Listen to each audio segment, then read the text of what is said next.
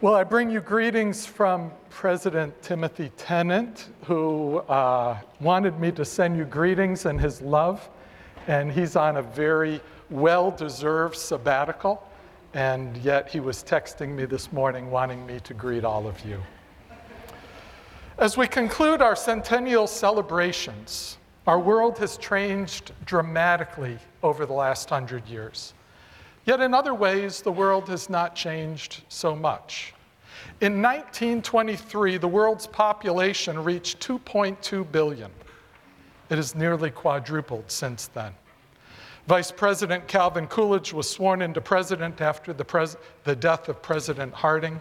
The last US troops left Germany after World War I. Roy and Walt Disney founded something called the Walt Disney Company.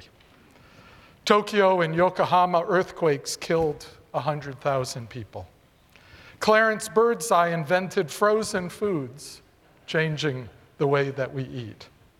The biggest hit song of 1923, Billy Jones, "Yes, We Have No Bananas." I had to Google that one. Edwin Hubble proved that there are galaxies outside of our own. In 1923, more US citizens lived in cities than farms for the very first time. The first transcontinental flight took off from New York to San Diego, and Asbury Theological Seminary was founded with the motto, "The whole Bible for the whole world." The challenges that we face today are eerily similar and yet very distinct. If Asbury Seminary was birthed out of a context riddled with wars, earthquakes, scientific discoveries, and population growth, we continue to see all of these, but with new iterations. If I were merely to chronicle very briefly what we have witnessed just in the last few years in the US and around the world, it's daunting enough to stagger the most resolute.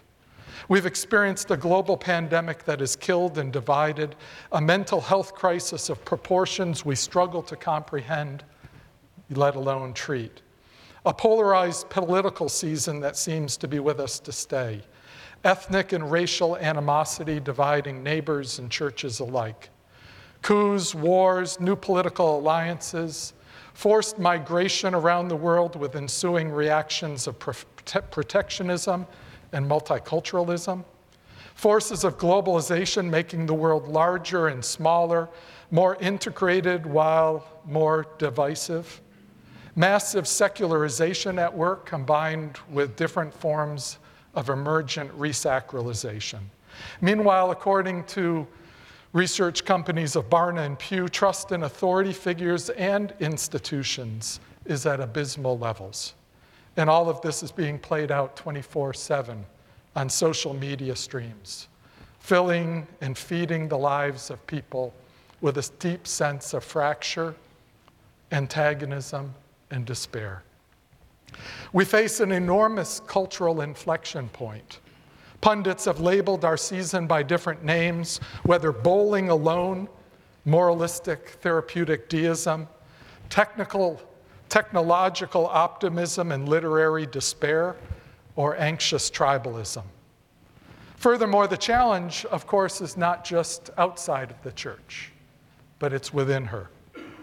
It's not a problem that can be solved by tweets or bravado, by superheroes of a glamorous form of Christianity romantically remembered, or by retreating into cultural grottos where we all agree and look alike. Our world itself posits education as a form of secular eschatology, whether status-related, trying to become who more than who we are, technologically attempting to extend humanity outside of its created finitude, or economic, living the good life of material opulence. In some sense, it's hard for theological education to compete on these terms, and yet, ours is an eschatological calling, that none of these secular eschatologies can rival. In and through the risen Christ, through the power of the Holy Spirit, God offers us, the people of God, abundant resources to be communities of mental health, racial and ethnic reconciliation, life-giving and sacrificial leadership, moral maturity, relational integrity, truth, spiritual sensitivity and revival, apostolic presence and public witness, cultural transformation, hope, joy, peace, right? I can go on and on and on. Hence, the cultural challenges we face offer us a missiological calling that requires more and more and more of the gospel of Jesus Christ, taking us deeper into the fullness of Jesus Christ, sent by the Father and empowered and sanctified by the Holy Spirit, into more and more and more of the church, especially seen in the dazzling and magnificent beauty of our scholars in Costa Rica and our sister from Kenya and all around the world, and within more and more and more of the world, which is always God's world, now and for all eternity. The need for theological education is as great as it's ever been. We've spent the last year reflecting upon the past with praise to God's faithfulness as we look ahead to the next 100 years, or until Christ returns. We need to be a community that train and send men and women out with this eschatological hope as servants for church and society. We need to be a community that prays theology for our world. Theology, quite literally, is speech about God, where the people of God embody the holy love of God and the reconciliation of Jesus Christ is revealed in Scripture by the Spirit into all facets of life. What we do in our classrooms is theology of the most importance. And as I've shared, the need for theological education is as great as it's ever been. We carry the mind of Christ into a world that is rebellious and without hope. But of course, everything that we do in a community such as this needs to be informed by theology, shaping who we are as a people. Anselm famously defines theology as faith-seeking understanding, while the African theologian Orobator builds upon this to say that theology is faith-seeking understanding, love, hope, prayer, praise, and worship. All the best theology is prayed theology. Prayed theology combines the head and combines the heart. Prayed theology is not passive, but it's active. It sends and mobilizes us into the world. I first learned to pray theology 35 years ago. Now, I wouldn't have called it praying theology at that time, but I was a senior at Wheaton College, and I started the practice of spiritual journaling, writing out prayers in response to reading God's Word. This is a practice I've continued to this very day. God has used many prayers in Scripture to shape who I am, including Genesis 12, that I'll return to later in the sermon, several from Jeremiah, Psalms, Proverbs, Romans 12, Ephesians 2 and 3, and many, many others. But perhaps the most significant of all, especially in recent years, has been what we call the Lord's Prayer. Let me briefly walk us through the Lord's Prayer to see how the prayer that Jesus teaches us helps us do theology in a way that is responsive to God and positioned for this world. Now, there's a deep economy, an underlying economy behind this prayer. And I'm not unpacking all of it. We certainly see in the reading of the word, we hear silence before God. We hear intimacy before God. But the economy of this prayer is that we respond to God in worship. We see the world through the lenses of Christ's kingship. We open our hands and receive generously, abundantly from God. And thus we give generously and abundantly to others. And then we break out into doxology that can change the world. The prayer begins, "Our Father in heaven, hallowed be your name." The prayer begins on bended knees before our exalted Father. Everything that we do at Asbury Seminary is before God. Karl Barth says the first and basic act of theological work is prayer. Helmut Thielicke cautions us against speaking of God in the third person. He writes, a theological thought can breathe only in the atmosphere of dialogue with God. Essentially, theological method is characterized by the fact that it takes into account that God has spoken and that now what God has spoken is to be understood and answered.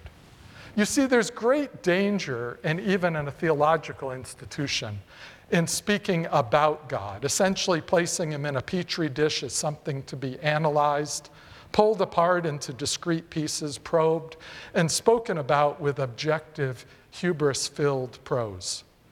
Bonhoeffer even goes so far to argue that when sin arises in the Garden of Eden, it does so from the very first theological conversation about God rather than with God, where he is referred to casually in the third person.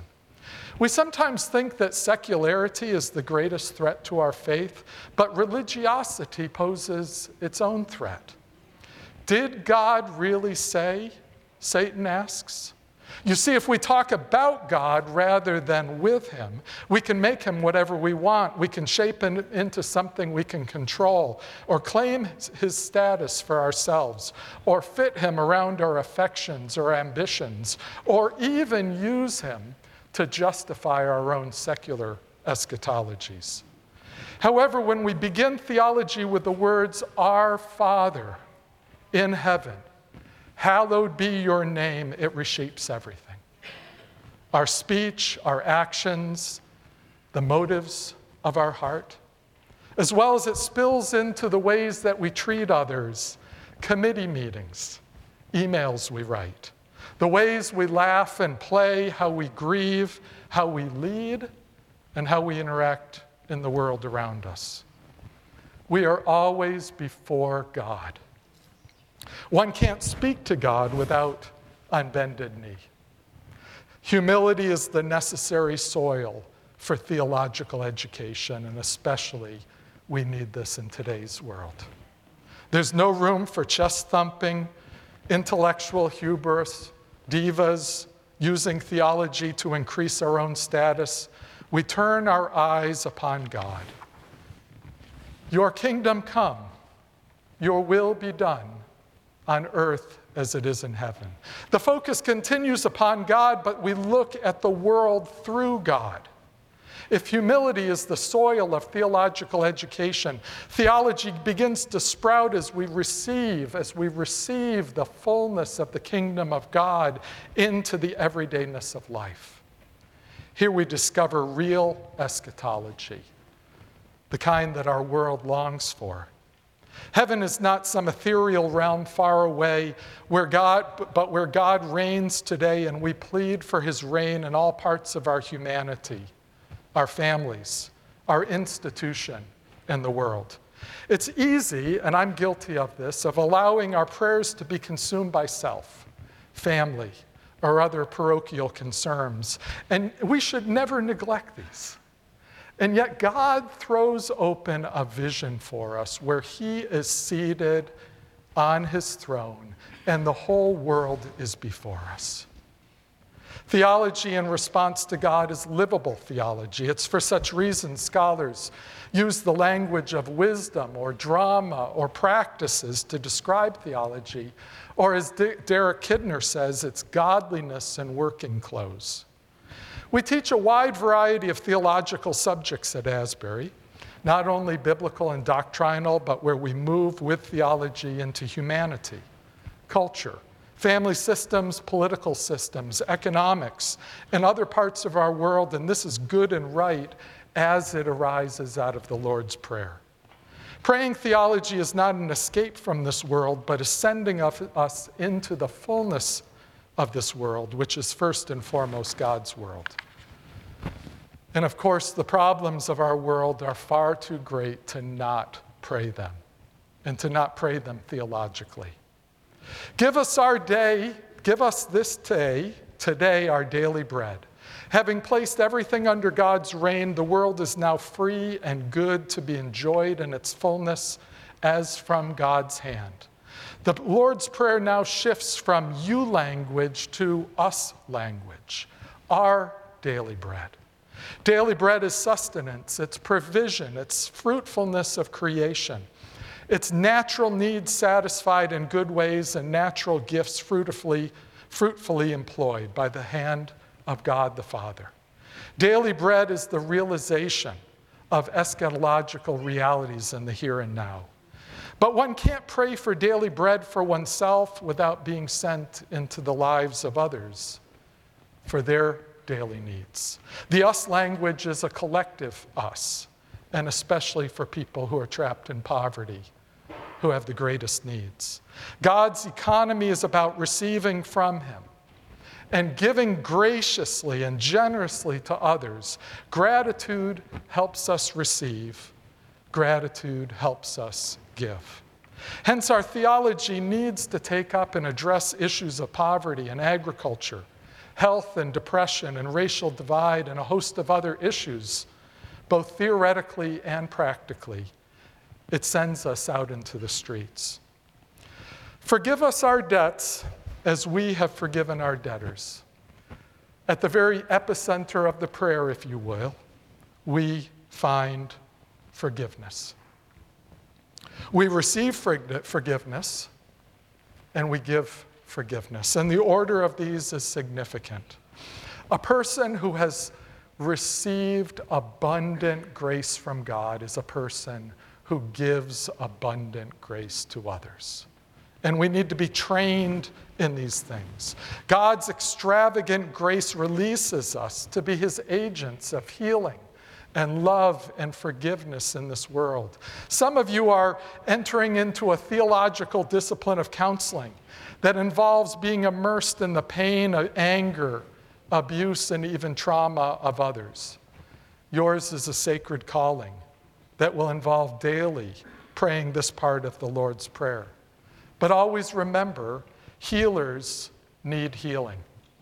Leaders, if they're going to lead well, must receive God's mercy if they are going to give to others. Pastors need grace if they are going to be agents of grace in this world. Receiving is the proper condition for giving. And here's where we see God's economy at its clearest, for here we see the cross of Jesus Christ. Matthew underscores this because later he comes back in verses 14 and 15. He says, and he presses the point. Jesus is pressing the point with us. For if you forgive other people when they sin against you, your heavenly Father will forgive you. But if you don't forgive others their sins, your Father will not forgive your sins. Only people who of grace know how to accept grace. Hannah Arendt is one of my favorite scholars on the subject of power. She says that violence is not power. Violence is actually anti-power. Real power, Arendt says, is where people make promises to each other, they keep promises with each other, and they forgive each other. That changes how we think about power. Praying theology walks the pathway of the cross and the resurrection with others within the broken, agonizing, painful world around us. Forgiveness needs to be the defining characteristic of Asbury Theological Seminary, for this is praying theology at its finest. Lead us not into temptation, but deliver us from the evil one. I've prayed these words more in the last couple years than I've ever prayed them in my life. And it's not necessarily because the world is getting more evil, but I've come to realize and see the evil in the world more clearly. Jesus acknowledges the presence of evil. Evil is not generic evil, it's personal, it's agental. It stalks, it conspires, it desires to do wrong. Wrong to people, wrong to families, wrong to systems, wrong to institutions. Our world isn't just broken nor complex. Wickedness abounds, and John Wesley speaks of complicated wickedness to capture the essence of what we experience daily. We can't overly spiritualize it. We can't play around with evil. We also can't compartmentalize it as somehow in certain locations and not in others. Deliver us from evil points us back to where we began in this prayer. With God exalted, which is the only answer for evil in this world. And there's that beautiful little phrase in the hymn, "This is my Father's world," that says, though the wrong seems off so strong, God is the ruler yet. We are being sent out into the world, a world that seems oh so evil, but where Christ is seated on the throne. Some late manuscripts, of course, include this doxology, which we include in our liturgy. For yours is the kingdom, power, and glory forever. Amen. Having prayed theology, we burst out into doxology.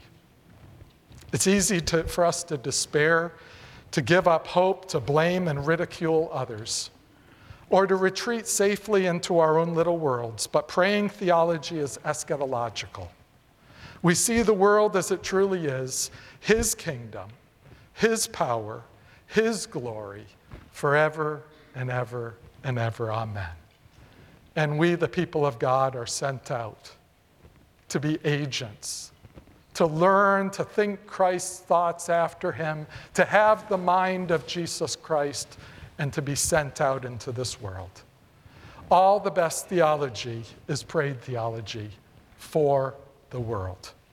This is not just a task for a few elite, but for our entire community who is called by the Trinity. Praying theology is not anti-academic, it's the best kind of scholarship, which takes us deeper into the mind of Jesus Christ, and thus sent out as witnesses into this world. It requires rigorous attention in classrooms, but also needs to spill over into other areas, such as how we lead, how we treat others, what makes us laugh, and how we engage public life. Let me conclude with a story from my own life of how I have been shaped by praying theology.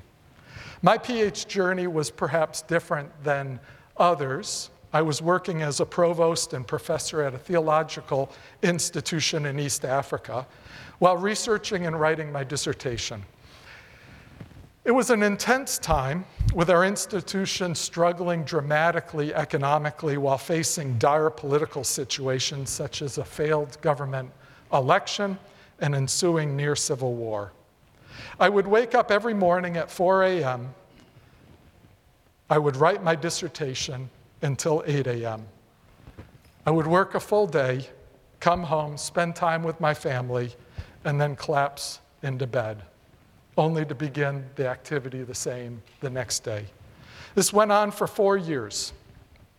But the Lord taught me a simple prayer during those years, drawn from Genesis 12. I would pray every morning, Lord, if you would be so gracious as to bless me with this education, I will spend the rest of my life using that education to bless others, and especially the nations. Any prayer, of course, is powerful when you pray it once, but when you pray a prayer over and over again over years, it changes you. It also changes how you think about education, not as a status, not as a title, but as a blessing for the nations. If one little prayer can change one little person and transform how they think about education, what can the prayers of an entire community accomplish? One of the greatest tests of our theology, whether explicit or implicit, is how we pray it. This is a test for our classrooms, our papers, our exams, but also how we interact with others in the community and in our world. The needs of the world are great, 100 years later. Yet no secular eschatology will rival Jesus Christ seated on the throne. What we are doing at Asbury Seminary is of the greatest importance. We are preparing theologically educated, sanctified, Spirit-filled women and men to evangelize and spread Scripture holiness throughout the world through the love of Jesus Christ and the power of the Holy Spirit and the glory of God the Father. And oh, our world desperately needs this. The Lord's Prayer informs how we do this. This is the future of Asbury Theological Seminary, a community praying theology for our world.